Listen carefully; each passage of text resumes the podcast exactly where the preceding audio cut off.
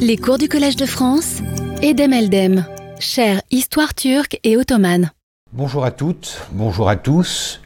Voici le troisième épisode de mon cours pour l'année 2021. Euh, euh, vous vous souviendrez que euh, la fois passée, nous avions parlé de ce que j'avais appelé la ruée vers l'Occident et j'avais consacré une bonne partie de cette leçon à discuter de, des clauses, du format, du contenu du Hatti c'est-à-dire du décret impérial de 1856, du 18 février 1856, celui qui avait précédé euh, la signature euh, du traité de Paris qui mettait fin à euh, la guerre de Crimée. Euh, en fait, j'avais euh, dépassé un peu mon temps, comme d'habitude. Chaque fois que je m'occupe de textes, j'ai la passion des textes et j'aime me pencher un peu sur la manière dont euh, un texte peut être lu et interprété pour donner une idée de la situation politique et des mentalités, notamment de la culture politique de l'époque. J'avais donc longuement parlé des 38 des 38 euh, articles, des 38 articles de ce décret. Et euh, j'avais euh, souligné en particulier certains aspects, j'avais surligné en rouge ce qui me paraissait important à retenir de ce texte quand même assez fourni. Et vous vous souviendrez peut-être que la plupart des passages que j'avais surlignés avaient trait à la question euh, de l'égalité euh, des non-musulmans, euh, des sujets de, du sultan non-musulmans, la manière dont ils étaient intégrés dans le système, pour compléter en quelque sorte les clauses et, les intentions du décret des Tanzimat, celui qui avait été promulgué le 3 novembre 1839 et que nous avions longuement commenté euh, l'année dernière. Euh, je vais donc reprendre euh, avec ce, décret. Je vais, essayer de me pencher sur une, vision de, synthèse de ce décret. Le, le, comparer avec celui de 1839, autant dans la rhétorique que dans le contenu, pour essayer de déterminer quels étaient les facteurs dominants euh, qui avait mené à euh, la promulgation, à la proclamation de, ce, de cet édit, de ce décret euh, en 1856. Et vous, vous, en, vous vous en douterez, il y a derrière 1856 une bonne part de volonté occidentale euh, d'obliger les Ottomans à se conformer à un, certain nombre de règles euh, concernant justement euh, la légalité, l'inclusion des sujets non musulmans, notamment chrétiens, dans la nouvelle définition que l'on voulait donner de l'Empire ottoman. Euh, donc, euh, si l'on reprend un peu une sorte de tableau euh, synoptique de ce décret, vous verrez, et j'utilise encore une fois la même méthode de surligner en rouge, de donner en rouge les parties qui me paraissent particulièrement importantes, si l'on liste en quelque sorte les principaux thèmes qui sont abordés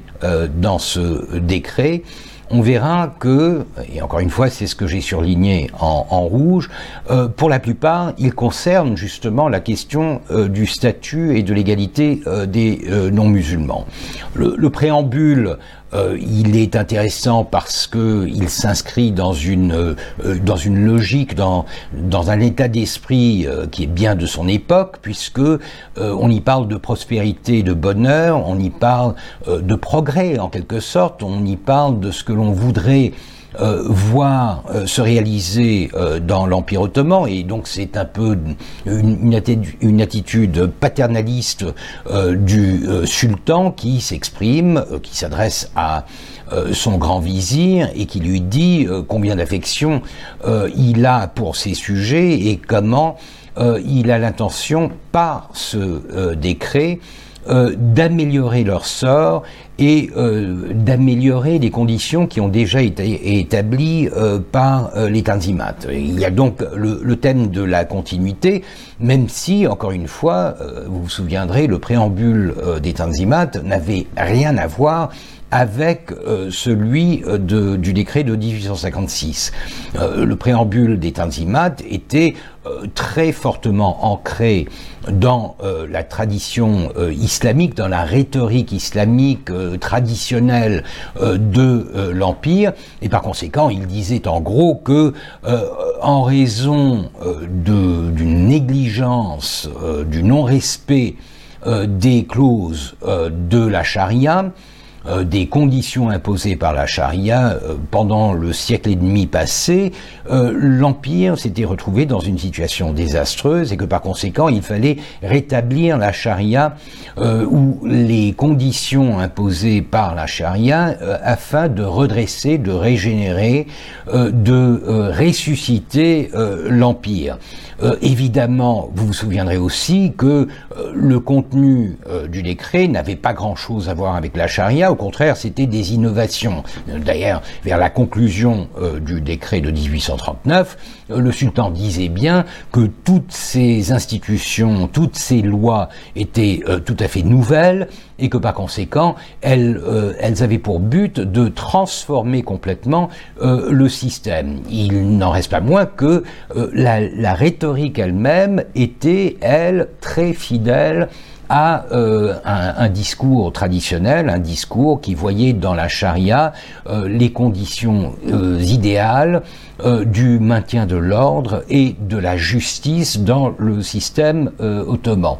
le préambule de 1856 ne dit rien de tout cela. Il n'y est pas question de charia, euh, il y est question de termes qui sont euh, désormais acceptés et qui sont empruntés à la rhétorique occidentale, celui du bonheur du peuple euh, et celui de la prospérité de l'Empire et par conséquent de ces sujets. Le premier article, je suis donc ce, tableau synoptique du contenu euh, du décret euh, de 1856, euh, le premier article confirme Tanzimat. Donc on, on, part du principe qu'il s'agit non pas d'un chamboulement complet du système, mais d'une amélioration, c'est-à-dire qu'on conserve les principes qui régissent le décret des Tanzimat, mais on y, on y, ajoute de nouvelles clauses, de nouvelles conditions, de, de nouveaux principes qui vont euh, non seulement confirmer euh, les Tanzimat, mais les amener à un degré, et vous vous souviendrez du texte qui disait, un degré euh, compatible avec celui des nations civilisées dont l'Empire ottoman faisait désormais partie, du moins dans l'esprit de ses administrateurs. c'était donc un, un texte, c'était un préambule et un premier article qui était du cru, c'est-à-dire qui avait été composé par euh, les Ottomans eux-mêmes afin d'établir un lien entre les deux euh, firmants, entre les deux euh, décrets. Mais à partir de l'article 2, tous les articles pratiquement n'ont à voir qu'avec la l'égalité et le statut des, non-musulmans. Alors que, encore une fois, vous vous souviendrez, pour le décret des Tanzimat, c'était un point qui était amené vers la fin euh, du document, euh, c'était une, clause qui disait en gros que les améliorations des Tanzimat seraient appliquées euh, de manière égale à tous les sujets de l'Empire, indépendamment de leur nation. nation dans le sens très ottoman du terme, c'est-à-dire leur appartenance à un groupe défini euh, par la religion, les Grecs, les Arméniens, euh, les Juifs, euh, surtout, puisqu'on parle là des trois nations les plus importantes. tandis que là, en 1856, tout d'emblée, à partir du, du, second article, on ne parle que de ça. Immunités et privilèges des non-musulmans, les articles 2 à 7 concernent l'organisation en quelque sorte de, de ce nouvel équilibre entre les, groupes de sujets qui constituent la nation ottomane. Euh, ensuite, 8 et 9, les deux, les deux articles que j'avais particulièrement euh, euh, souligné euh, et qui se rapportait au traitement égal, égalitaire des sujets en bannissant l'usage de toute expression qui était jugée insultante à l'égard des non-musulmans. Je vous avais donné l'exemple de Gaouj,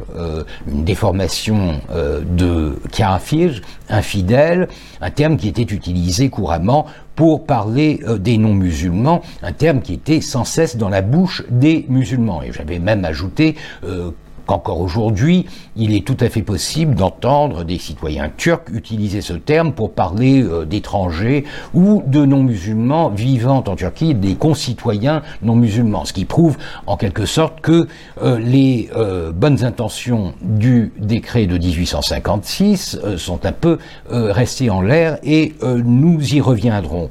Donc 8 et 9 euh, égalité des sujets du sultan dans la rhétorique même, dans la terminologie même euh, qui leur était appliquée. 10 euh, à 12, la liberté du culte, tout le monde est libre de pratiquer son culte sans aucune entrave, sans aucun obstacle. 13 à 15, l'égalité du recrutement et de l'instruction, c'est-à-dire le fait de reconnaître que les sujets non musulmans seront, seront désormais admis euh, dans des institutions qui jusque-là étaient euh, définies par l'exclusivité euh, appliquée aux, musulmans. C'est vrai en particulier du recrutement dans l'armée, et ça nous y reviendrons dans, dans un moment, mais le recrutement dans la fonction publique, c'est-à-dire le fait de devenir fonctionnaire d'un État qui est en train de se bureaucratiser, et l'instruction, c'est-à-dire le droit à euh, l'instruction, à l'éducation euh, dans les écoles publiques, tout en, et ça je, l'avais déjà souligné, tout en euh, laissant aux communautés non musulmanes le droit euh, d'établir leurs propres institutions euh, d'enseignement, euh, ce qui, en quelque sorte, confirmait ce, cet équilibre un peu bancal entre un désir d'intégration, c'est-à-dire traiter tous les sujets de la même manière, et un désir de, je ne dirais pas de discrimination, puisqu'elle est en, en, quelque sorte positive, puisqu'elle elle donne aux communautés le droit de, de s'auto-gérer, mais la confessionnalisation euh, du système, c'est-à-dire euh, la possibilité pour les euh, communautés non musulmanes de se constituer en millettes, c'est-à-dire en nations autonomes, gérant la plupart des fonctions que l'on attend de, l'État. Donc des petits États parallèles. c'est un, c'est un problème puisque, encore une fois, c'est quelque chose qui peut fragmenter, fractionner l'union euh, nationale, si l'on peut parler d'union nationale dans le cas euh, de l'Empire ottoman, euh, en, facilitant la compartimentation des communautés selon leur désir de s'organiser et de recruter et d'éduquer leurs propres ouailles au sein de cette communauté. Les articles 16 euh, à 23, euh, les tribunaux mixtes et la réforme pénitentiaire, une partie, la réforme pénitentiaire est quelque chose qui est qui est couché dans le texte en des termes qui sont entre guillemets universels, donc qui ont un rapport avec le traitement que les sujets musulmans recevront en prison aussi. Mais euh, l'idée des, tribunaux mixtes, c'est-à-dire la possibilité à des juges non musulmans de siéger euh, lors de procès qui concernent des sujets euh, non musulmans, c'est une nouveauté et c'est quelque chose qui va encore une fois dans la direction de reconnaître les droits de ces communautés à être traitées sur un pied d'égalité. Pareil pour l'impôt, la conscription et les droits de propriété qui sont désormais égaux pour tous les sujets. donc toutes sortes d'inégalités qui auraient pu exister avant cela euh, concernant euh, l'imposition ou la conscription des sujets euh, doit disparaître. pour l'imposition, bien sûr, il n'y a pas de mystère. Le, sujet qui brûle, le, le, sujet qui fâche, c'est celui de la capitation, c'est-à-dire de ce, cet impôt arbitraire qui, qui dans la logique même de la charia, qui veut que les non-musulmans dans un État dirigé par euh, un souverain musulman paye euh, ce qu'on appelle la capitation, le harach en turc, ou la jizya, c'est-à-dire euh, un, un, impôt extraordinaire qui, est, qui, est imposé sur les, les, sujets adultes et, et mâles de la population non musulmane et qui est en quelque sorte une reconnaissance de la protection que leur donne le euh, souverain. Euh, donc c'est une sorte de paiement euh, en retour de cette protection, mais c'est aussi bien sûr un symbole de soumission, un symbole qui souligne à quel point ces gens sont inférieurs aux autres puisqu'ils doivent payer pour être admis, pour être accepté, pour être toléré au sein euh, de, euh, de, l'Empire. Euh, et la conscription, encore une fois, c'était un privilège des non-musulmans que de participer à, à l'effort guerrier, puisque les autres ne pouvaient pas, on n'avait pas confiance, si vous voulez, en la fidélité euh, des euh, non-musulmans. Il y avait eu euh, quelques tentatives dans les années 1840 d'intégrer des appelés non-musulmans dans certains, dans, dans, dans, certaines divisions de, de l'armée et de la marine, avec très peu de, succès. Et par conséquent, on voit là une sorte d'illustration du principe de, l'équilibre entre les, droits euh, et les devoirs. Donc si on obtient des droits d'égalité, les devoirs devraient être aussi à, égalité. Et la conscription est un devoir euh, de tous les sujets. Euh, seulement, pour l'impôt et pour la conscription, on va voir se former une sorte de consensus autour d'un d'un contournement de la loi puisque la conscription, même si elle est ouverte aux non-musulmans, euh, va de fait rester euh, euh, une prérogative musulmane, et les non-musulmans, d'ailleurs, ils ne demandent pas mieux, ne vont pas être inclus dans l'armée, et par conséquent, on va leur donner la possibilité de racheter leur, service militaire. Et ce rachat, en quelque sorte, c'est un remplacement pour la capitation qui avait été perdu avec l'égalité des impôts. Euh, donc on perd euh, sur les impôts ce que l'on gagne dans la conscription et euh, rien ne change, si, vous voulez. les mesures d'assainissement financier, alors ça c'est quelque chose de très général, ça concerne la gestion financière de l'Empire. L'établissement d'un grand conseil et, la, possibilité aux non-musulmans d'être représentés dans ce grand conseil, c'est encore une fois une ouverture vers euh, l'inclusion. Et enfin, vous vous souviendrez que les derniers articles 37 et 38 concernaient les mesures économiques euh, et pratiques, euh, le fait de, de, de, fonder des institutions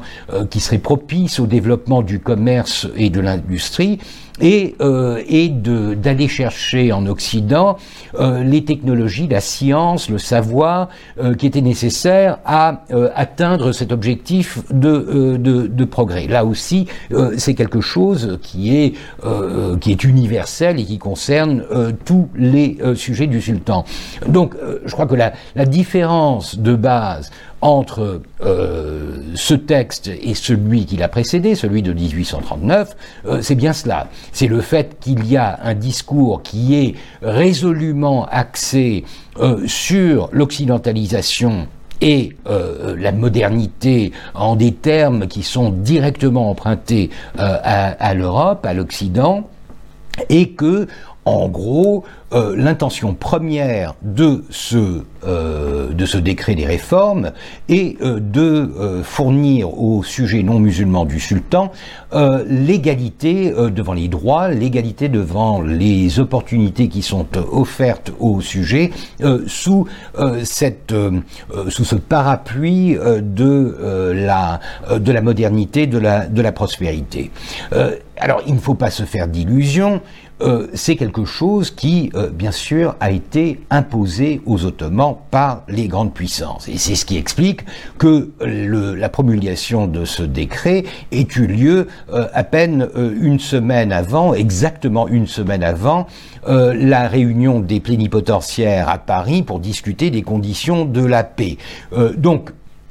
il ne s'agit pas pour les Ottomans euh, euh, de participer euh, librement à cette conclusion de la guerre à laquelle ils avaient participé, mais c'est l'imposition de certaines conditions, des conditions qui leur sont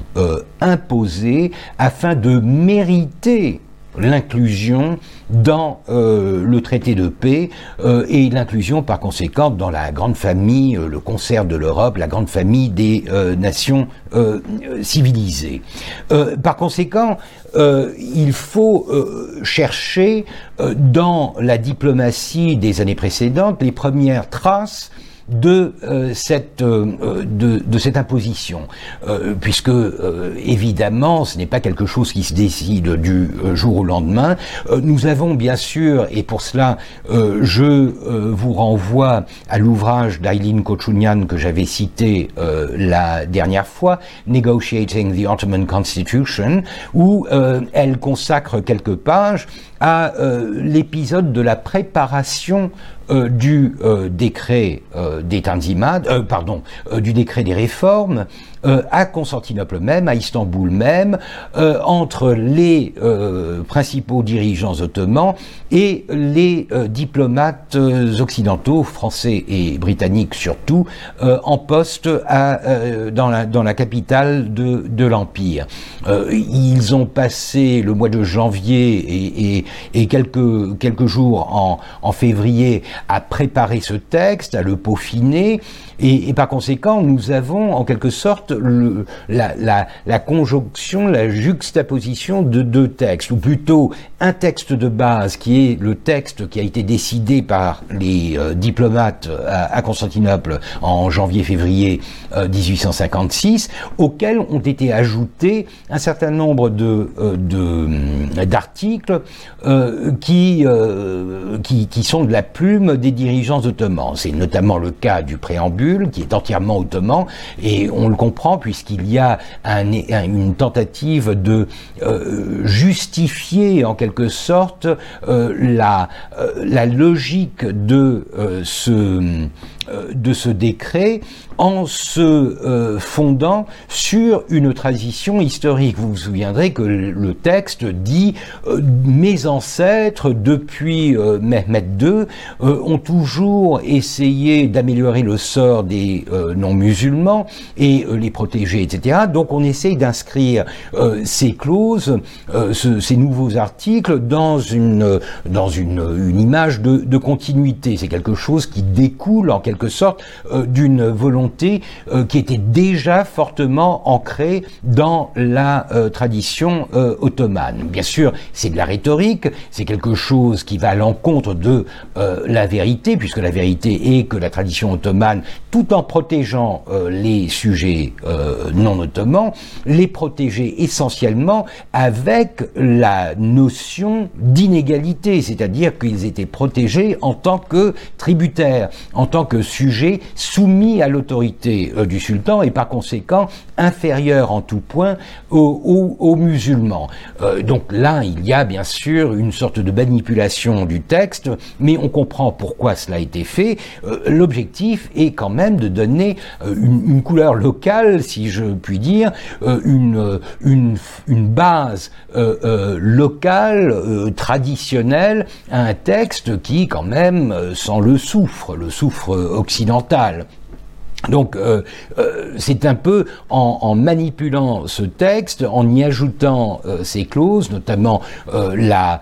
confirmation des Tanzimat et la dernière clause, les deux dernières clauses, celle des réformes monétaires, économiques, industrielles, etc. Celle-là aussi a été rajoutée par les Ottomans, ce qui prouve bien que les Ottomans ne voulaient pas se contenter de simplement un décret qui se qui euh, euh, qui se limitait à reconnaître l'égalité euh, des sujets, des sujets non musulmans de l'Empire. Alors, si l'on fouille un peu dans la correspondance diplomatique et dans la documentation diplomatique de, des premières années de la,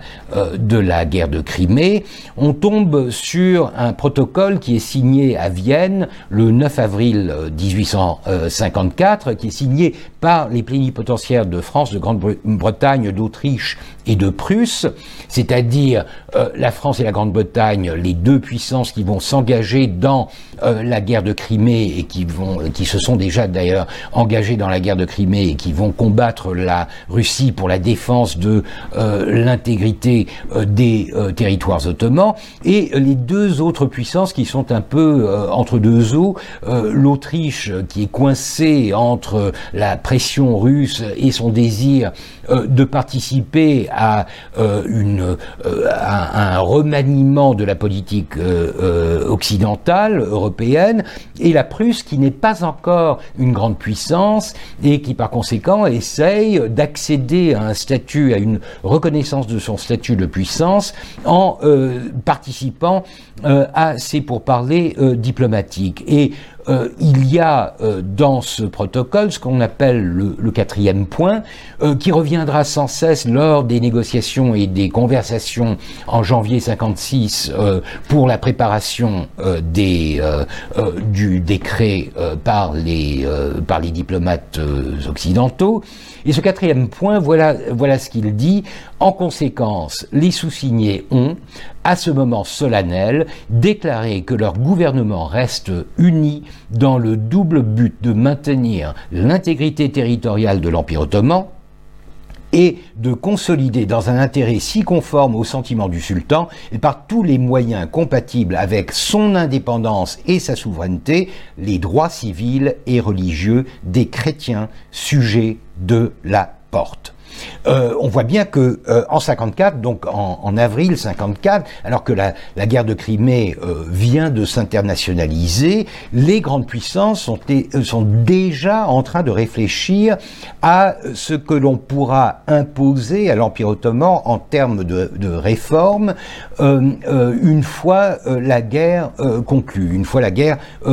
terminée. Et on voit tout de suite qu'il y a en gros un marchandage, un équilibre entre ce que les Ottomans désirent le plus, l'intégrité territoriale de leur empire, le fait d'être garanti contre la euh, l'appétit euh, expansionniste de la Russie, puisque pour les Ottomans à cette époque-là, euh, il n'y a plus qu'un danger, c'est la Russie. L'Égypte a été plus ou moins matée, l'Égypte a été contentée et satisfaite dans son autogestion. donc le seul danger concret que les Ottomans ressentent à cette époque-là, c'est bien sûr la Russie. ce, ce monstre à, leur porte, ce, voisin extrêmement puissant euh, qui risque de les envahir autant par les Balkans et de, mettre en danger euh, la, capitale de l'Empire, puisque euh, leur objectif est de pouvoir se diriger vers les mers chaudes, et, etc. Et puis bien sûr le Caucase, c'est-à-dire la frontière orientale avec la Russie, là aussi un danger de d'un invasion ou, du moins un risque euh, d'invasion euh, euh, de la part des Russes. Donc pour les Ottomans, ce qui compte avant toute chose, c'est de se prémunir contre le danger russe. Et pour cela, euh, ils imaginent, euh, non sans raison, euh, que la meilleure garantie qu'ils puissent obtenir, c'est une sorte de protection des grandes puissances qui sont beaucoup plus distantes. il y a toujours un avantage à être protégé par des acteurs puissants qui ne sont pas vos voisins immédiats et qui par conséquent ont, peut-être un peu moins d'appétit territorial que, les autres,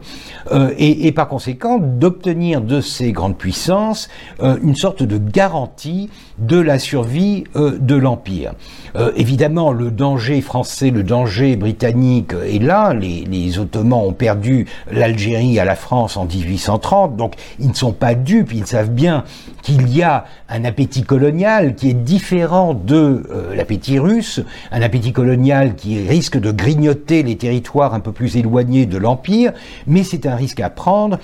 il faut essayer euh, euh, d'obtenir euh, une, protection de ces puissances face aux dangers russes. Et par conséquent,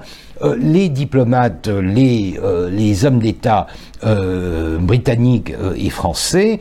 se disent que la meilleure solution de, ce problème, c'est de donner effectivement à l'Empire ottoman cette garantie de son intégrité territoriale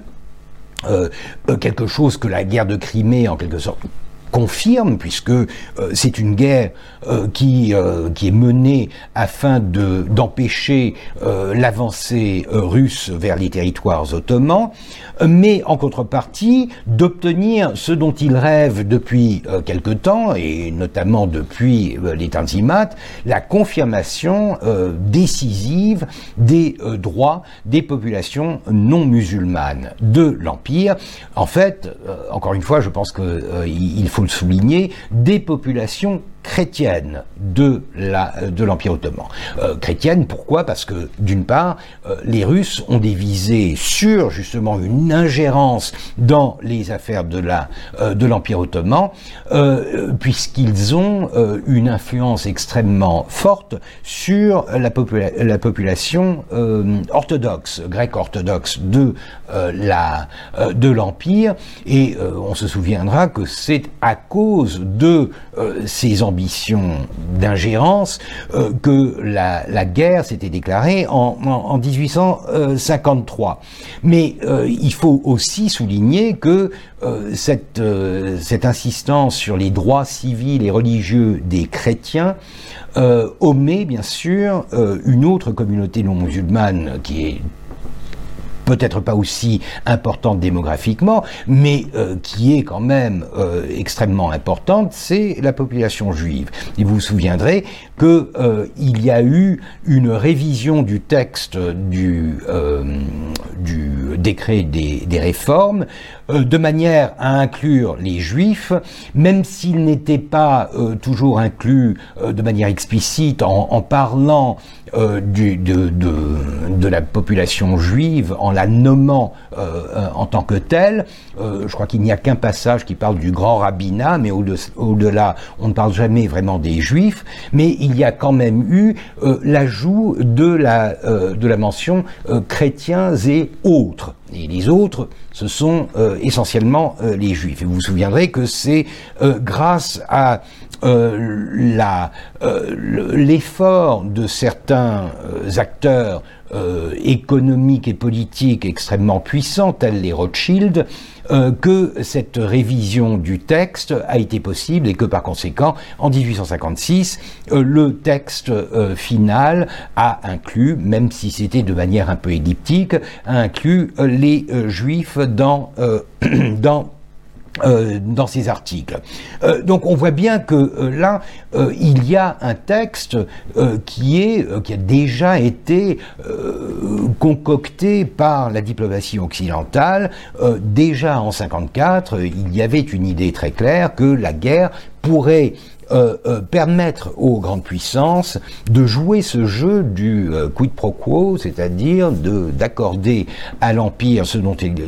ce dont il avait besoin, la, la, protection de son intégrité territoriale, et qu'en contrepartie, ce serait l'occasion rêvée pour le forcer à faire un pas en avant et de confirmer les Tanzimat en reconnaissant, cette fois-ci de manière explicite, euh, et juridique l'égalité euh, des euh, non-musulmans. Donc, encore une fois, c'est un texte occidental. Et je crois que j'essaye je, parfois de, caricaturer un peu ces décrets. si 1839 avait été en grande partie proclamé, promulgué pour l'Europe, c'est-à-dire pour s'attirer les sympathies et le soutien de l'Europe à une époque où la crise égyptienne où euh, le, risque euh, d'une invasion égyptienne était, euh, extrêmement réel, le décret de 1856 a été rédigé par l'Europe. Donc on est, on est passé vraiment d'un registre qui était quand même beaucoup plus local, c'est les Ottomans essayant de modifier leur système et d'y apporter des modifications de manière à euh, s'attirer les sympathies euh, de l'Occident, et on est passé euh, 20 ans plus tard euh, à une situation où ce ne sont plus les Ottomans qui décident du contenu d'un décret, mais c'est l'Occident qui leur impose une liste des choses à, à, à améliorer, et on laisse aux Ottomans le soin de peaufiner un peu le texte et d'y ajouter quelques articles qui lui donneront un peu plus de, euh, de, de, de couleur locale et par conséquent terniront un peu moins euh, l'image euh, du sultan, notamment aux yeux des euh, musulmans. Car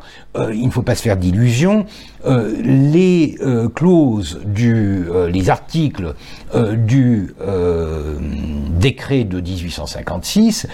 sont une gifle, une insulte à la population euh, musulmanes, puisque on leur dit de but en blanc que désormais euh, il ne s'agit plus euh, de traiter les Gaouj de manière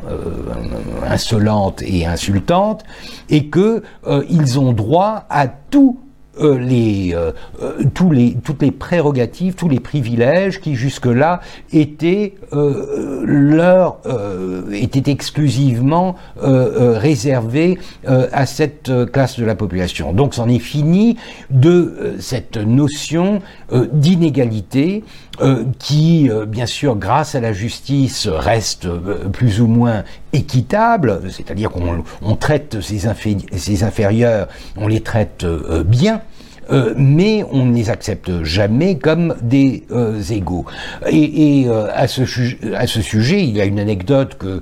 j'aime bien répéter. Euh, une anecdote que j'ai trouvée dans, euh, dans, dans, plusieurs, euh, dans plusieurs publications de l'époque, mais c'est quelque chose qui circulait énormément et on en parle encore aujourd'hui en Turquie pour, pour donner une idée de l'état d'esprit des musulmans face à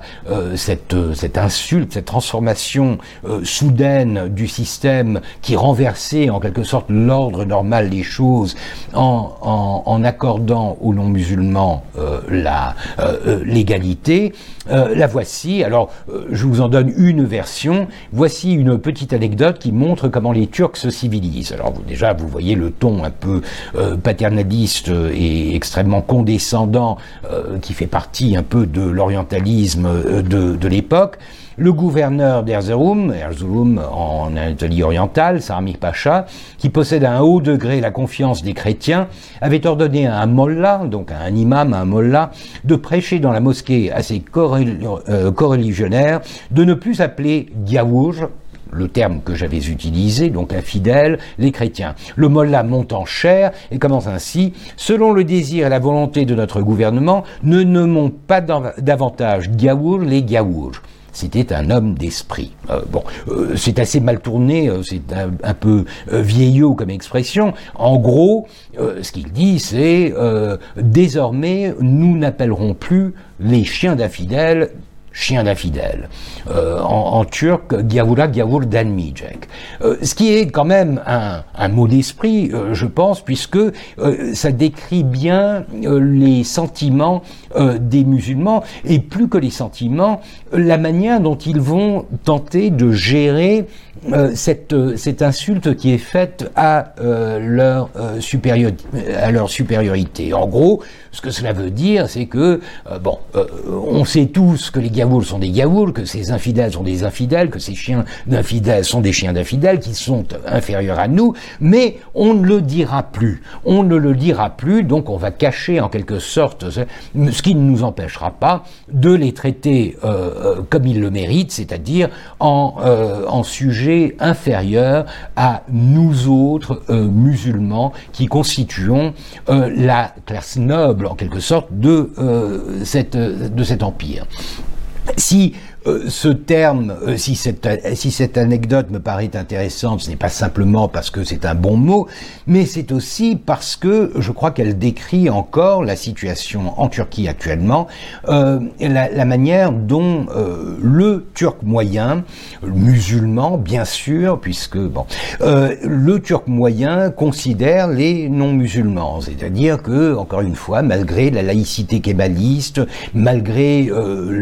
la loi euh, qui accorde l'égalité à, tous les citoyens de la République de Turquie, en fait, tout le monde est euh, euh, plus ou moins certain de ce que la supériorité des musulmans vis-à-vis des non-musulmans est un fait qui ne peut être discuté et que par conséquent, on peut bien sûr avoir des lois euh, qui sont extrêmement euh, permissives, qui sont extrêmement ouvertes à l'inclusion, etc. Mais en gros, euh, on reste sur ces positions, c'est-à-dire que l'on considère qu'un véritable Turc, un vrai Turc, celui qui mérite d'être vraiment appelé un Turc, un citoyen turc, c'est un musulman. Et que par conséquent les autres, bien sûr, sur le papier, ce sont des citoyens turcs, la loi le reconnaît, mais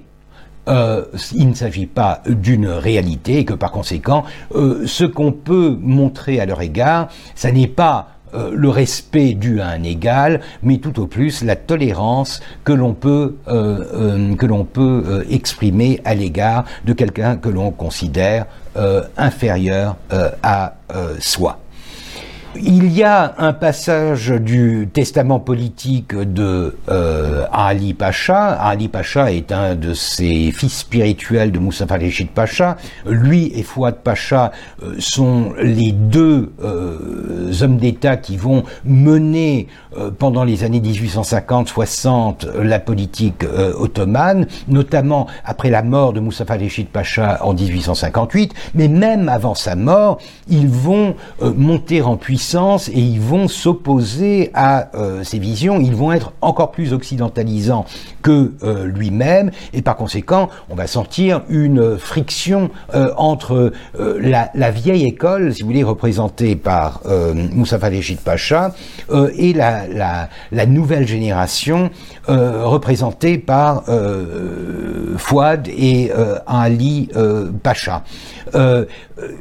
sachons qu'en 58, donc à peine euh, quelques années après euh, la proclamation du décret de, 1856, euh, du décret des réformes, Mustafa Reşit Pacha va rédiger un mémoire en turc qui critique fortement ce décret, le considérant comme étant incompatible avec l'honneur et euh, la puissance de l'Empire ottoman, puisqu'il y voit quelque chose, il y voit une soumission à l'Occident qui lui paraît euh, intolérable. Euh, donc on voit bien qu'il y a déjà en gestation une opposition à tant de de soumission à la voix de, des puissances occidentales. Et il y a une certaine ironie à cela quand on sait que dans son propre mémoire, à l'intention de Palmerston en 1839, donc à peine quelques mois avant la proclamation du décret des Tanzimat, Moussa Reshid Pacha lui-même avait utilisé des propos qui étaient, je les ai qualifiés dans un article de, propos collaborationnistes, puisque en gros il disait mais il faut absolument que les grandes puissances interviennent dans la politique euh, ottomane lorsque c'est nécessaire afin d'imposer euh, de l'ordre et le respect des lois euh, dans une situation qui est un peu trop chaotique. Donc un, orientaliste, un auto-orientaliste avant l'âge, euh, Moussa Rechid Pacha n'avait pas de scrupule à appeler euh, les, euh, les puissances occidentales à la rescousse et à, à l'aide en 1839. Mais en 1856, en partie à cause de rivalité avec ses, ses propres disciples, euh, il va, euh, il va prendre une attitude, il va adopter une attitude beaucoup plus intransigeante et euh, voir dans le décret de 1856 une soumission intolérable aux puissances occidentales. il est intéressant, je vous disais que Ali Pacha avait rédigé en 1871 un testament politique, donc ça aussi c'est quelque chose qui entre dans le concept de l'occident L'idée de, rédiger un testament politique est quelque chose qui est très occidental et euh, ça, prouve bien que Ali Pacha euh, épousait des formes euh, et des principes qui étaient directement inspirés de la politique occidentale. Et il y a un passage de son testament politique, donc rédigé en 71, il mourra quelques, quelques mois après, où il essaye d'expliquer un peu ce qu'il a poussé à promouvoir et à accepter euh, le euh, texte du décret euh, des réformes de 1856. Permettez-moi de, de, citer Ali Pacha dans ce testament politique, le citer directement, il fallait créer, dit-il, entre l'Europe et nous, des liens plus puissants. Il était indispensable de confondre ses intérêts matériels, ceux de l'Europe, avec les nôtres. Dès lors, l'intégrité de l'Empire, au lieu d'être une fiction diplomatique, deviendrait une réalité. En, intéressant directement et matériellement les États européens à la conservation et à la défense du pays, nous prenions autant d'associés pour lesquels la régénération de l'Empire et le développement de ses richesses devenaient une nécessité. Les faits nous ont donné raison. Plusieurs tentatives contre la Turquie ont échoué grâce à l'Europe. Les règlements nouveaux, les lois destinées à augmenter les revenus de l'État, alors même qu'elles contrariaient les intérêts de l'élément étranger, furent acceptés à l'unanimité, sans aucune difficulté, par les États européens. Alors on voit bien ce qui est dans la tête de Ali Pacha, il justifie le choix qu'il a fait euh, avec Fouad Pacha et avec les autres dirigeants de l'Empire de euh, s'en remettre à la protection de l'Europe par le biais de, du décret des, des réformes. En gros, il répète ce que je vous ai dit un peu avant, c'est-à-dire que dans la situation euh, périlleuse euh, de l'Empire ottoman, il n'y avait guère d'autre solution possible que de garantir son intégrité territoriale en intéressant les puissances européennes, c'est-à-dire en les appelant à euh, s'investir dans l'avenir de euh, l'Empire ottoman. Une fois euh, cet investissement réussi, les grandes puissances auraient tout intérêt à protéger cet empire, à le conserver, à le garder en vie, puisque leurs propres investissements, et je ne parle pas que d'investissements économiques, les obligeraient à en garantir la, la stabilité. Et euh, bien sûr, cela explique euh, le, côté économique de la chose, le fait que les Ottomans aient rajouté euh, deux articles à la fin de ce, décret qui concernent ce désir d'appeler les capitaux occidentaux sous la forme de banques, de chemins de fer, de toutes sortes d'investissements productifs qui profiteraient d'un marché qui était encore inexploité et bien sûr celui de, de, de, cet appel au savoir, à la science, à la technologie, aux, aux, aux connaissances matérielles de l'Europe afin de réaliser ce projet de développement et de progrès. Donc dans sa tête, c'est assez clair, il faut jouer le jeu jusqu'à la fin, nous ne pouvons plus survivre tout seuls, mais euh, tant qu'à faire, nous n'avons qu'à nous laisser, entre guillemets, dominer par des grandes puissances, mais dominées de manière à ce que ces puissances ne voient aucun intérêt à la disparition de notre empire et que par conséquent elles s'investissent euh, complètement dans l'avenir de, euh, de, de cet empire. Euh, c'est un peu la logique qui va régir l'empire ottoman pendant 20-30 ans euh, à partir de euh, cette année-là. Donc on accepte l'ingérence et une sorte de tutelle de l'Occident et on espère en contrepartie en obtenir une, euh, reconnaissance, euh, une, une protection qui va assurer euh, la survie d'un empire qu'on sent en danger imminent. un petit clin d'œil, si vous me le permettez, vers le passé, un passé récent. Euh, vers le passé des Tanzimat, euh, vers le passé le nôtre, celui de l'année dernière, lorsque je parlais longuement euh, du docteur Barachin, cet aventurier assez intéressant, mais qui, qui à partir de 1841, s'était retrouvé à couteau tiré avec Moussa Valechid Pacha, son protecteur, son patron, dans les premières années des, des Tanzimat, en 1838, 39, 40. Et vous vous souviendrez peut-être de cette affichette que euh, Barachin avait publiée en 1841 à, une époque où il jouait encore la carte de euh, la survie de l'empire, mais où euh, il rattachait cette survie à une précondition, à une condition euh, absolument essentielle, celle de l'union des éléments qui formaient la population de l'Empire. Les, euh, les éléments sont définis bien sûr selon un doux mélange d'ethnicité et de religion, donc il y a les Grecs, il y a les Juifs, il y a les Arméniens, il y a les musulmans que l'on considère plutôt turcs, qui ne s'intéressent pas vraiment euh, aux Arabes, mais ils considèrent que toute la population musulmane est représentée en quelque sorte par cette euh,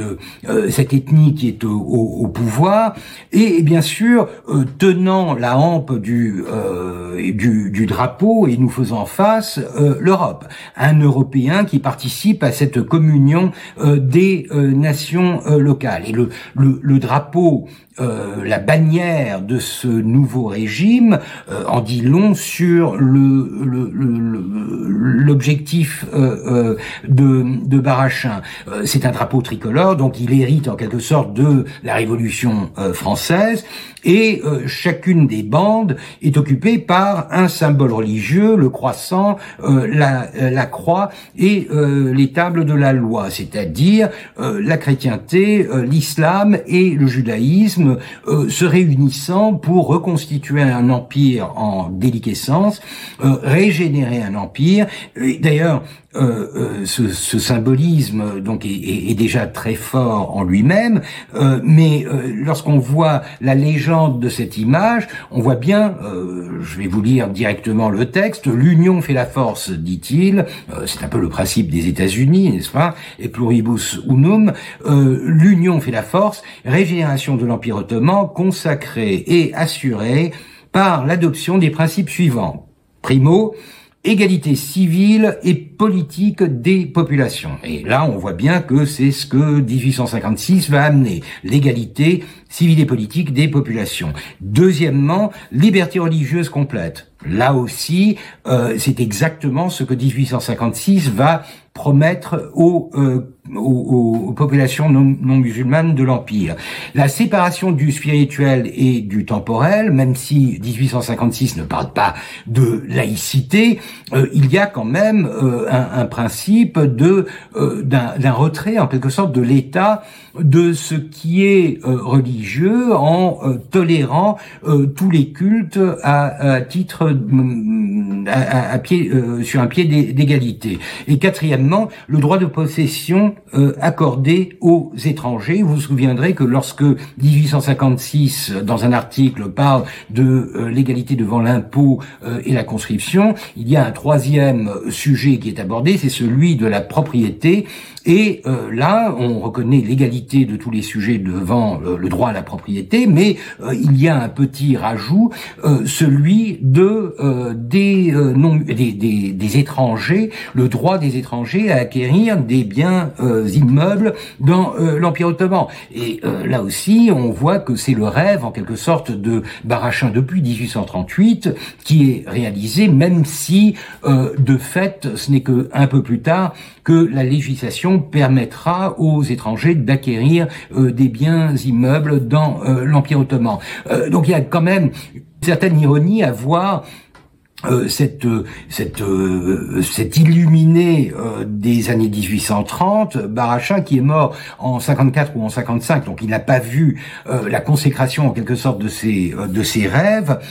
mais 1856 le, le décret des Tanzimat reprend je dirais mot pour mot pratiquement les principes qui avaient été énoncés par cet individu en en en 1800 41. Euh, donc, euh, ce qui prouve encore une fois que c'est un texte qui va tout à fait dans le sens des désirs, des projets, des ambitions de l'Occident concernant un empire que l'on juge dorénavant incapable de se gérer lui-même euh, et que l'on doit mettre sous tutelle afin d'en assurer la, la survie. Les conséquences de 1856, j'en ai déjà évoqué quelques-unes. Je vous ai dit que la pilule passait assez mal. Euh, c'était un, une pilule assez dure à avaler. Euh, Moussa Pacha lui-même avait euh, euh, avait exprimé des doutes, même plus que des doutes en, en 58 au sujet de l'opportunité vraiment de céder de tels avantages à, à l'Occident. Et l'on sait que dans la population, il y a une réaction. les braves musulmans qui écoutent leur mollah leur raconter que désormais il ne faut pas appeler les gaours des gaours, euh, ces musulmans parfois euh, s'insurgent contre ce qu'ils considèrent être une atteinte à leurs privilèges, à leur euh, statut. Et euh, il y a aussi des populations non musulmanes qui s'insurgent contre la non-application de certains de ces principes, puisque euh, c'est bien joli, bien sûr, de euh, dénoncer tous ces principes dans un décret. L'application de ces principes est une autre affaire qui est extrêmement difficile à réaliser dans les conditions contemporaines de, de l'Empire. Donc, il y a euh, dans les années, euh, vers la fin des années 1850, un mécontentement que l'on sent euh, très fortement au sein de la population, notamment de la population musulmane. D'ailleurs, il y a en 58-59 un complot qui est ourdi contre la personne d'Abdul Mejid. Abdul Mejid devient de plus en plus impopulaire parce qu'il est associé à ses concessions et il devient de plus en plus diaour lui-même aux yeux de la population musulmane et il y a même un comité secret qui va tenter, euh, qui va essayer de comploter contre lui et d'organiser un, euh, un, attentat, un régicide contre euh, contre Abdul Mejid. Le, le, projet échouera, mais c'est un projet très intéressant. C'est enfin un projet intéressant. c'est un, un, phénomène, un, un, événement extrêmement intéressant qui a d'ailleurs été étudié dans le détail par Burak Onaran dans un ouvrage où il parle euh, de euh, cette de cette histoire, euh, de ce complot contre Abdul Mejid. Cela étant dit, si l'on se reporte aux deux derniers articles du décret, c'est-à-dire celui de la transformation économique et financière de l'Empire, on va voir que euh, il y aura des tentatives dans cette direction. Certaines seront plus heureuses que d'autres. Euh, je crois que c'est une caractéristique typique de la modernisation euh, ottomane de voir des hauts et des bas, des projets qui sont mornés, certains qui sont extrêmement éphémères et d'autres qui finissent par s'ancrer dans la société ou dans l'économie et réussissent plus ou moins bien à atteindre leurs objectifs. Alors, parmi les projets, je ne dirais pas mornés, mais que l'on qualifierait difficilement de performants, euh, les chemins de fer. Euh, les chemins de fer, encore une fois, j'aurais recours euh, à l'art de Laurent Joseph Hart, ce, graveur de Bruxelles qui avait en quelque sorte produit une histoire médaillée du, du règne d'Abdul-Mejid. Il produira aussi euh, une, une médaille, euh, une médaille qui n'est pas nommée, donc on, ne sait pas exactement à, quelle occasion elle a été, euh, elle a été frappée. C'est une médaille qui, bien sûr, parle de chemin de fer. On y voit une, une locomotive et le le, le, le, texte, la devise de euh, la médaille euh, parle justement de ce que l'on attend des chemins de fer. Elle unit euh, les peuples, n'est-ce pas? C'est donc l'idée que le progrès, que la modernité, que les moyens de communication modernes vont contribuer à la consolidation de l'empire. ce n'est que en 1860 que le premier projet de chemin de fer verra le jour. C'est euh, le chemin de fer de Smyrne-Aydın, Izmir-Aydın, une distance assez modeste, euh, qui sera suivi en 1865 par euh, le chemin de fer, encore une fois, d'Izmir à Kasaba. Kasaba, qui à l'époque était le nom que l'on donnait à une bourgade qui aujourd'hui est appelée Turgutlu en, en, turc. Donc deux projets de chemin de fer en, en 10 ans, en 15 ans, si l'on compte à partir de euh, la promulgation de euh, l'édit euh, de 1856, ça n'est pas beaucoup. Ça n'est pas beaucoup et en plus, la nature de ces projets en dit long sur euh, ce que l'on attendait de ces projets de chemin de fer. C'était des projets non pas de l'État, mais des projets euh, privés, des projets euh, de capitaux étrangers, donc exactement le genre de d'investissement que le décret de, de 1856 appelait de ses de ses voeux. Mais ce sont des lignes qui n'ont pas vraiment de fonction directement euh, lié à euh, la gestion de euh, la politique euh, ottomane.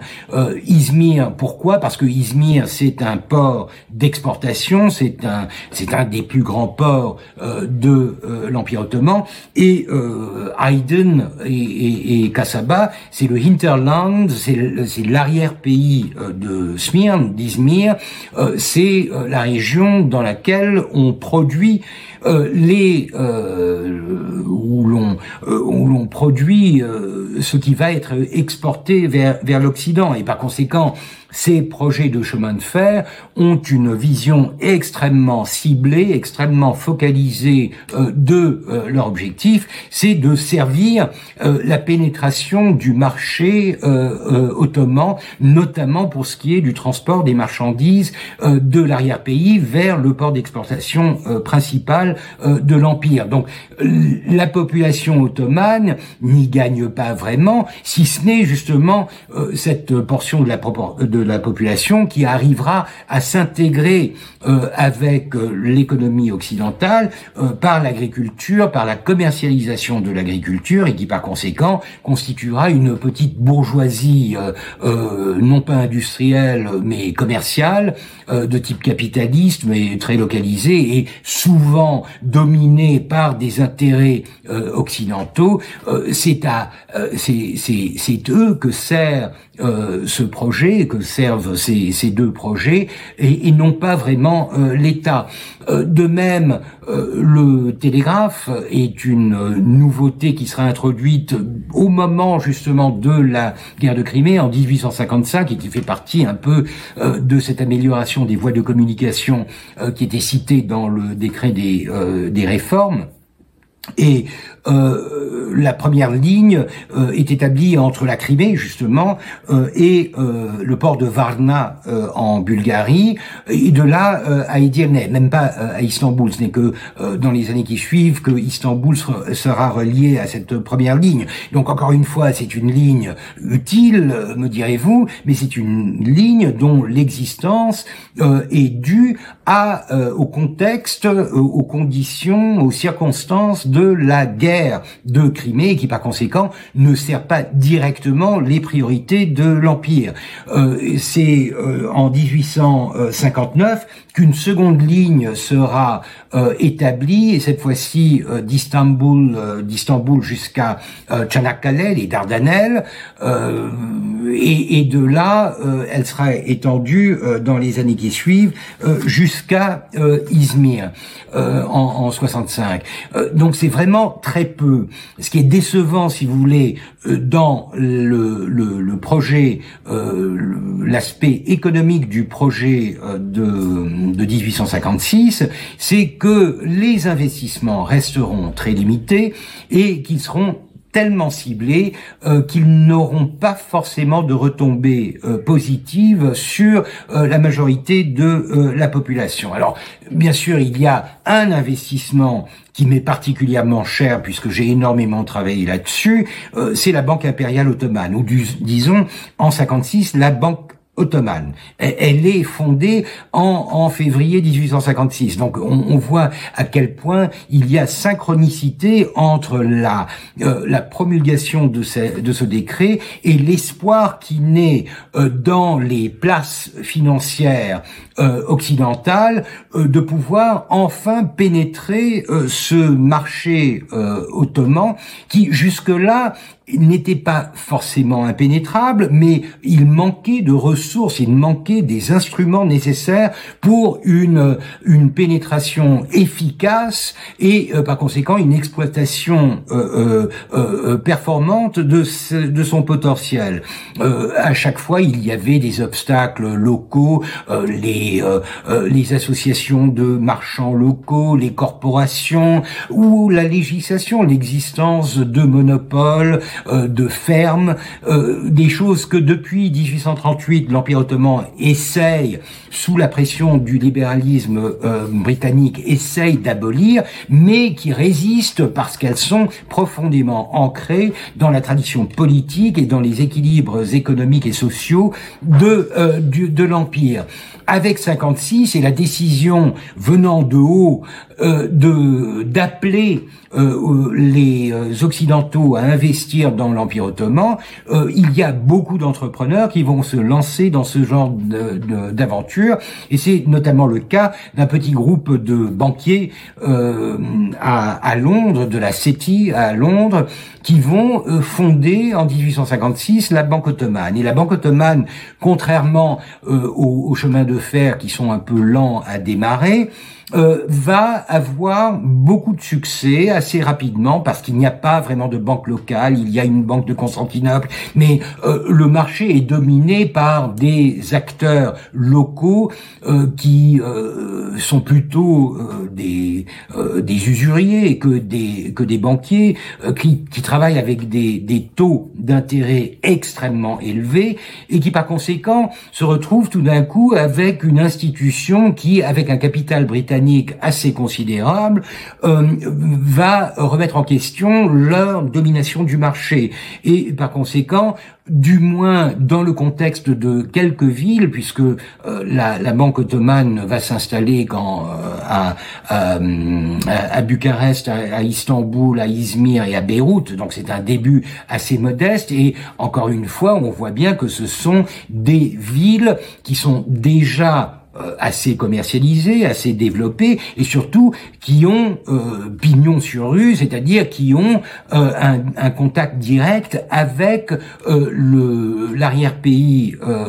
ottoman et qui par conséquent ont déjà comportent déjà une bourgeoisie d'affaires, une bourgeoisie commerciale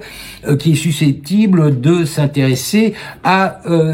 aux activités d'une banque, à, à, des activités un peu plus institutionnelles institutionnalisé un peu plus stable que celle des banquiers locaux. Et d'ailleurs, ce n'est pas que des particuliers, c'est l'État lui-même qui va euh, profiter de la présence de cette banque pour commencer à emprunter. Euh, L'État a déjà emprunté en 54 et en 55 sur les places euh, occidentales, mais ce sont de, de, gros emprunts dont la, la, la, la, plus grande portion a déjà été dépensée en partie à, à, bâtir des palais, mais surtout à financer la guerre de Crimée. Donc il n'y a pas grand-chose à utiliser pour les dépenses au jour le jour d'un empire qui a de la difficulté à, gérer un, tel territoire. Et par conséquent, euh, la Banque ottomane est une alternative des plus euh, bienvenues euh, à la prédominance euh, des euh, banquiers locaux euh, qui appliquent généralement des taux d'intérêt prohibitifs au, crédit qu'ils offrent au, gouvernement. Donc la banque commence à s'implanter dans les milieux bourgeois, si vous voulez, autant occidentaux, les, les expatriés, les installés, les occidentaux qui vivent dans l'Empire ottoman et qui commencent à commercer de plus en plus euh, et à exporter euh, des produits locaux, euh, mais aussi avec la bourgeoisie locale, souvent non musulmane, mais avec avec l'État aussi. La,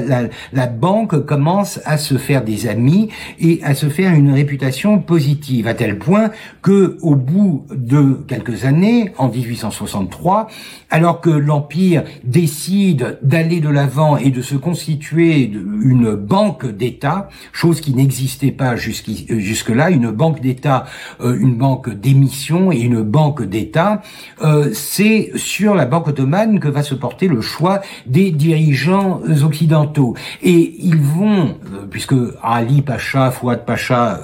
ils sont encore là, ce sont eux qui dirigent le, le système euh, la, sublime porte euh, à cette époque-là, ils vont avoir une réaction qui est tout à fait euh, dans, qui va tout à fait dans le sens du testament politique d'Ali Pacha, c'est-à-dire qu'ils vont demander à la Banque ottomane de s'associer à des capitaux français. C'était une banque privée euh, qui n'avait euh, que des capitaux euh, anglais, de s'associer à des capitaux français afin d'agrandir le capital pour devenir une banque d'État, mais surtout pour diviser en quelque sorte le capital, diviser pour être pour être soumis. C'est le choix de, de, des dirigeants ottomans. Ils se disent que si on arrive à diviser le capital, le capital est divisé entre Londres et Paris, on aura un peu plus de possibilités à jouer euh, des rivalités euh, qui pourraient euh, exister entre les deux les deux parties constituantes de ce de ce capital. Et par conséquent même si nous dépendrons de d'une entreprise qui après tout est privée nous aurons un peu plus de liberté un peu plus de jeu dans cette situation de domination donc, euh, la Banque ottomane est un bon exemple d'une institution qui fait souche, qui prend racine et qui, grâce à sa réussite, va euh, pouvoir euh, agrandir sa, perspective, augmenter ses, ambitions et devenir une des principales euh, entreprises, euh, une des principales institutions euh, soutenant l'Empire ottoman dans sa quête de progrès et de survie, puisque la plupart des emprunts à partir de 1863, mais même avant ça, en 58, seront gérés par la Banque ottomane en tant qu'agent, en tant que intermédiaire entre le, gouvernement ottoman et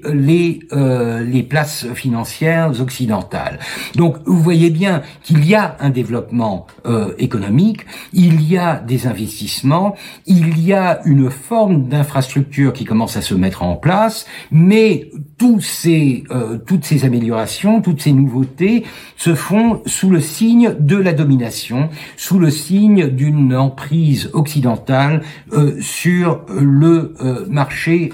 local et sur la politique locale. je vous le disais, le gros, ou du moins une partie très considérable des emprunts va être dépensé à euh, bâtir des palais puisque euh, l'empire est convaincu que l'image de marque, la vitrine en quelque sorte, est aussi extrêmement euh, importante. Et le palais de Dolmabahce, cette cette tarte à la crème que l'on voit encore sur le Bosphore, va être bâti en grande partie avec des, des, des crédits empruntés soit ou en Europe, soit sur la place euh, locale. Et ce sont des millions qui seront dépensés pour une fantaisie euh, euh, à l'occidental, à la franca, dont on connaît bien le le faste et, et, et, le côté un peu un peu kitsch. Je vous le disais. Ali euh, et Fouad Pacha, Ali à gauche, euh, Fouad à, droite, sont euh, les dirigeants euh, de l'époque. Parce que les Tanzimat, c'est une bureaucratisation de l'Empire. depuis 1839, puisque il y avait déjà en 39 un désir des dignitaires de se libérer de l'emprise du sultan, ils avaient beaucoup souffert sous Mahmoud II, et, et là, ils avaient réussi par euh, le décret des Tanzimat à euh, s'émanciper en quelque sorte et se libérer euh, de des risques très réels que représentait l'arbitraire d'un sultan extrêmement autoritaire, voire un autocrate. Mejid, Abdul son fils, sera beaucoup plus modeste. Euh, et, et, par conséquent, euh, il sera possible à la bureaucratie ottomane, aux hommes d'État, de se constituer en une sorte de classe dirigeante euh, qui déterminera en, en grande partie les conditions dans lesquelles la, la, la, transformation de l'empire devra avoir lieu. Parmi ceux-ci, Rechid Pacha, bien sûr, est une est, un, est une figure prominente. C'est lui prééminente. C'est lui qui, jusque dans les années 1850 va diriger l'empire euh, en tant que grand vizir, euh, ministre des Affaires étrangères, etc. Mais euh, ses disciples, Ali et Fouad Pacha, finiront par l'emporter sur sa propre puissance et devenir une sorte de Doumvira, un peu à la Poutine et Medvedev, puisqu'ils vont alterner entre le poste du grand vizirat et des du ministère des Affaires étrangères, l'un après l'autre, et, et par conséquent se constituer en une sorte de d'élite euh, au sommet de la bureaucratie ottomane. Et cette bureaucratie, euh, ce qui la symbolise le mieux, euh, c'est euh, la Sublime Porte, dont on voit euh, ici une représentation dans une des premières revues illustrées de l'Empire ottoman, donc un dessin un peu, un peu, un peu naïf, mais c'est le Baba Ali, la, la, la, la Sublime Porte, c'est-à-dire le, les bureaux du Grand Vizirat qui sont au sommet de la hiérarchie étatique et qui dirigent en grande partie l'Empire euh, ottoman. Et c'est l'occasion justement de s'interroger sur euh, l'application ou non, de certains des principes énoncés dans euh, le dans le, décret des, réformes. Vous vous souviendrez que l'un des principes de l'égalité accordée aux non-musulmans, c'était le recrutement euh, dans la fonction publique, le fait que euh, ce qui était jusque-là une sorte de prérogative, un privilège réservé uniquement aux musulmans, serait désormais ouvert à aux non-musulmans. évidemment, nous avons dans les périodes qui antérieures euh, bien des cas de non-musulmans qui dirigent certains euh, départements de l'État, notamment des départements euh, qui sont entre guillemets techniques, tels la monnaie, tels les, poudrières de l'Empire. Vous avez beaucoup d'Arméniens, par exemple, qui auront des fonctions extrêmement importantes et qui seront reconnus en tant que tel par Mahmoud II ou par Abdul-Mejid au début de son règne en tant que justement directeur général des des, des, poudrières ou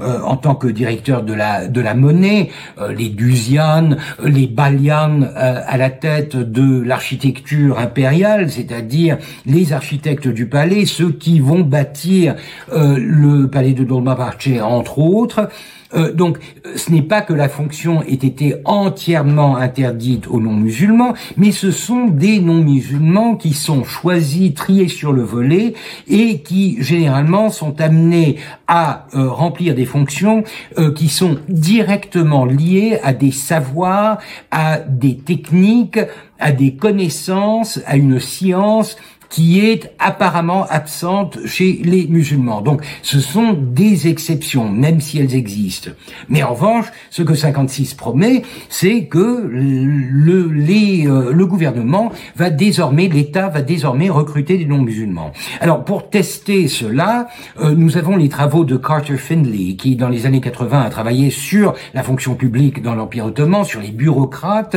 et en particulier sur le ministère des Affaires étrangères, dont il a étudié euh, les dossiers pour essayer de, de retracer un profil du euh, diplomate ottoman ou du fonctionnaire ottoman au ministère des Affaires étrangères. Et parmi euh, les études, les études, les, les, les aspects qu'il a étudiés, il y a celui de l'admission ou non, du recrutement ou non des non-musulmans. Et voilà donc un, un, un, graphe qui vous donne une euh, une, une, vision euh, assez euh, synoptique de la situation. vous voyez donc en vert la proportion des musulmans au sein de du ministère des Affaires étrangères et en rouge vous voyez la proportion des non-musulmans et au milieu vous voyez en rouge en pointillé rouge vous voyez la, représentation démographique des non-musulmans dans la population, dans le total de la population de l'Empire ottoman, et en pointillé vert, la proportion des musulmans au sein de la population, population de l'Empire. Donc de 1850 à 1915. Alors, on ne va pas trop se soucier de ce qui se passe après 1880, puisque c'est euh, pour l'année prochaine, mais euh, on voit tout de suite que euh, la proportion des non-musulmans est non négligeable. Alors bien sûr, elle n'est pas aussi importante que la, leur représentation au sein de la population, mais c'est une,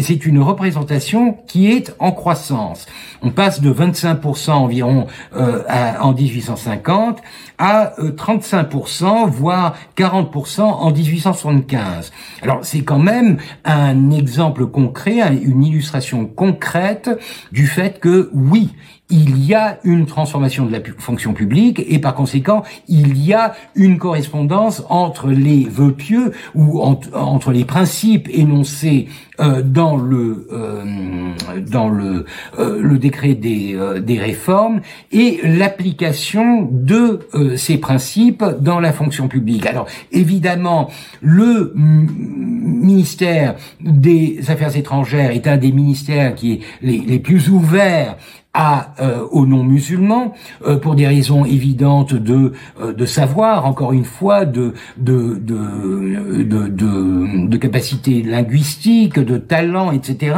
et par conséquent c'est quelque chose dont on retrouvera des exemples dans les périodes antérieures. Il y avait déjà euh, dans la dans dans la diplomatie ottomane des non-musulmans euh, en grand nombre avant le décret des des, des, des réformes. Et par conséquent il y a certains départements de l'État, par exemple l'armée, où euh, ce genre de transformation n'aura pas lieu. Euh, on peut imaginer bien des euh, ministères, le ministère des fondations pieuses, etc., où les, les, les non-musulmans seront de toute façon systématiquement exclus. Mais même si nous n'avons pas des chiffres précis et des statistiques aussi fiables que celles de Carter Findlay pour le ministère des Affaires étrangères, on sait que dans certains ministères, les travaux publics, l'éducation, etc., il y a de plus en plus euh, de non-musulmans qui sont admis dans la fonction euh, publique. Et par conséquent, il y a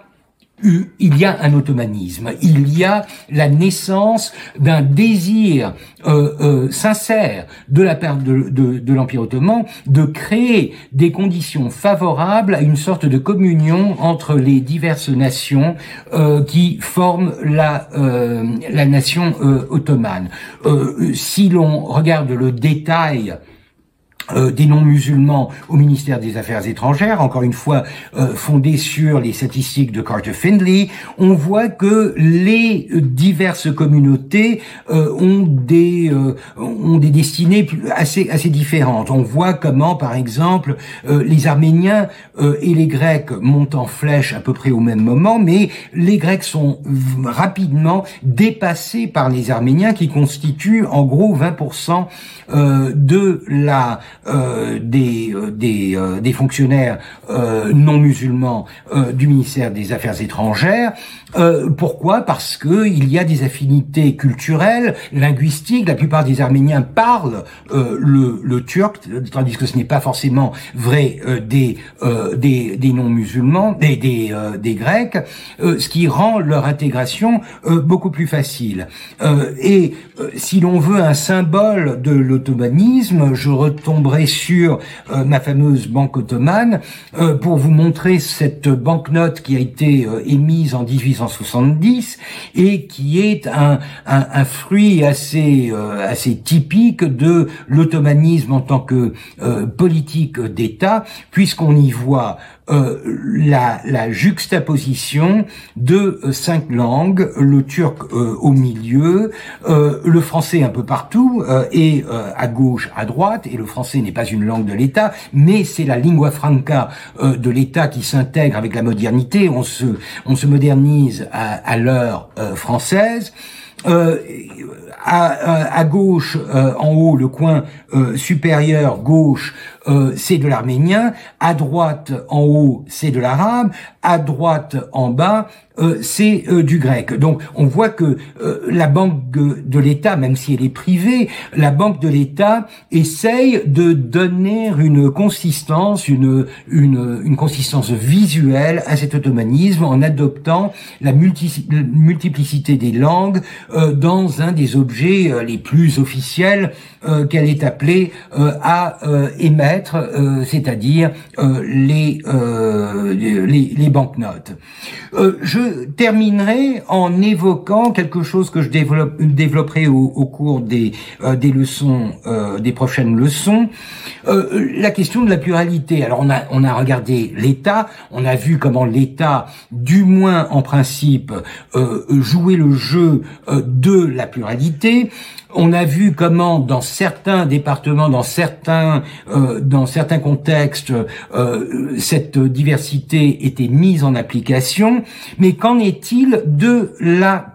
population elle-même? C'est-à-dire cette pluralité, cette, euh, cette coexistence des races, des cultures, des religions, etc. Comment est-elle transformée par euh, cette modernité, par euh, l'occidentalisation dans laquelle s'est engagé euh, l'Empire ottoman à partir des années 40, mais en particulier en 1856. pour cela, j'utilise toujours une, une, une réclame, comme on disait à l'époque, une publicité parue dans le journal de Constantinople. Déjà, le journal de Constantinople, ça fait partie un peu de cet attirail de nouveaux instruments occidentalisés un quotidien en français qui est publié euh, à Constantinople même. Donc c'est une publicité euh, euh, en 1848 et vous voyez c'est un texte quand même qui vaut le détour. On, propose des chapeaux pour dames, des manteaux pour dames, un assortiment de cravates s'il vous plaît pour hommes. au grand bazar parisien. Alors déjà, vous avez un sous-texte qui, à mon avis, est très important, c'est la référence à Paris. Paris, la France. Euh, il s'agit de mode, bien sûr, mais déjà la langue elle-même, le français, c'est une référence directe à la France, à l'influence française et à ce que la France représente en matière de euh, modernité, de civilisation aux yeux du public occidental, euh, du, public ottoman, des élites, mais aussi des classes moyennes que l'on essaye d'aguicher par cette par cette publicité. Vous avez un autre sous-texte qui est celui non pas de l'idéologie dominante, mais celui de la réalité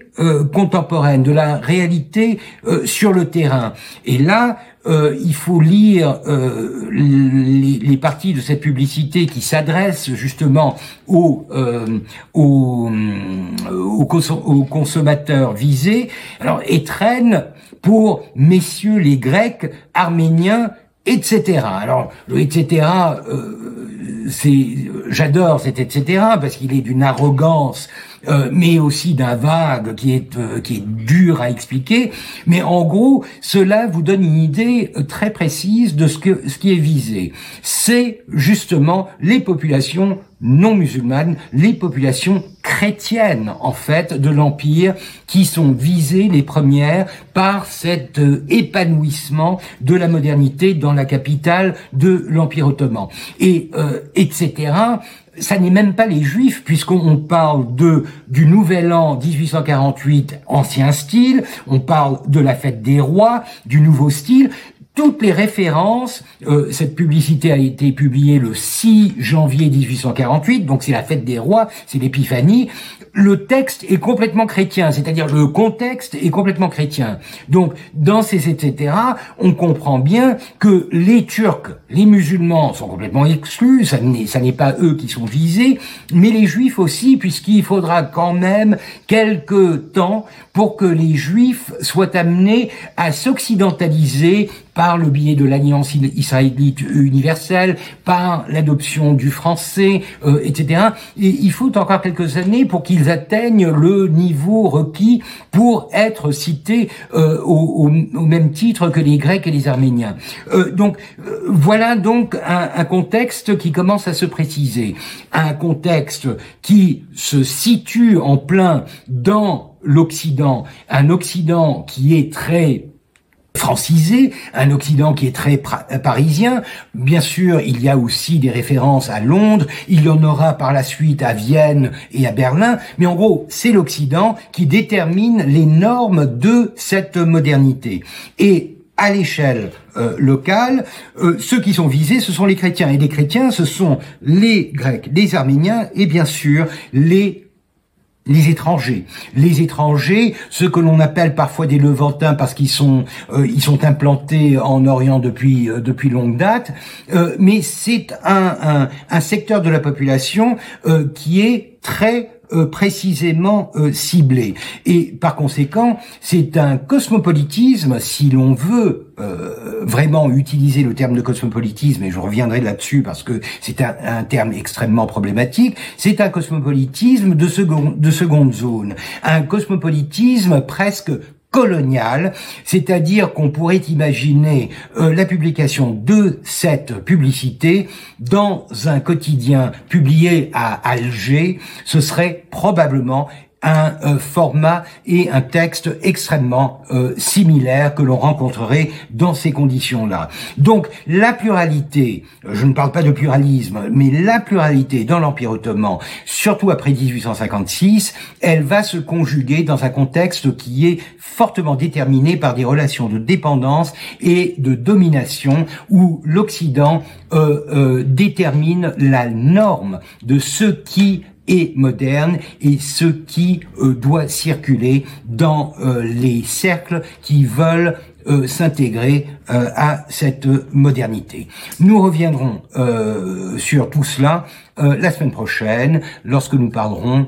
des dernières illusions, les années 1860 et particulièrement la fin des années 1860. Jusque-là, je vous souhaite tout le meilleur et n'oubliez pas de porter vos masques. À très bientôt. Merci. Retrouvez tous les contenus du Collège de France sur www.colège-2-france.fr.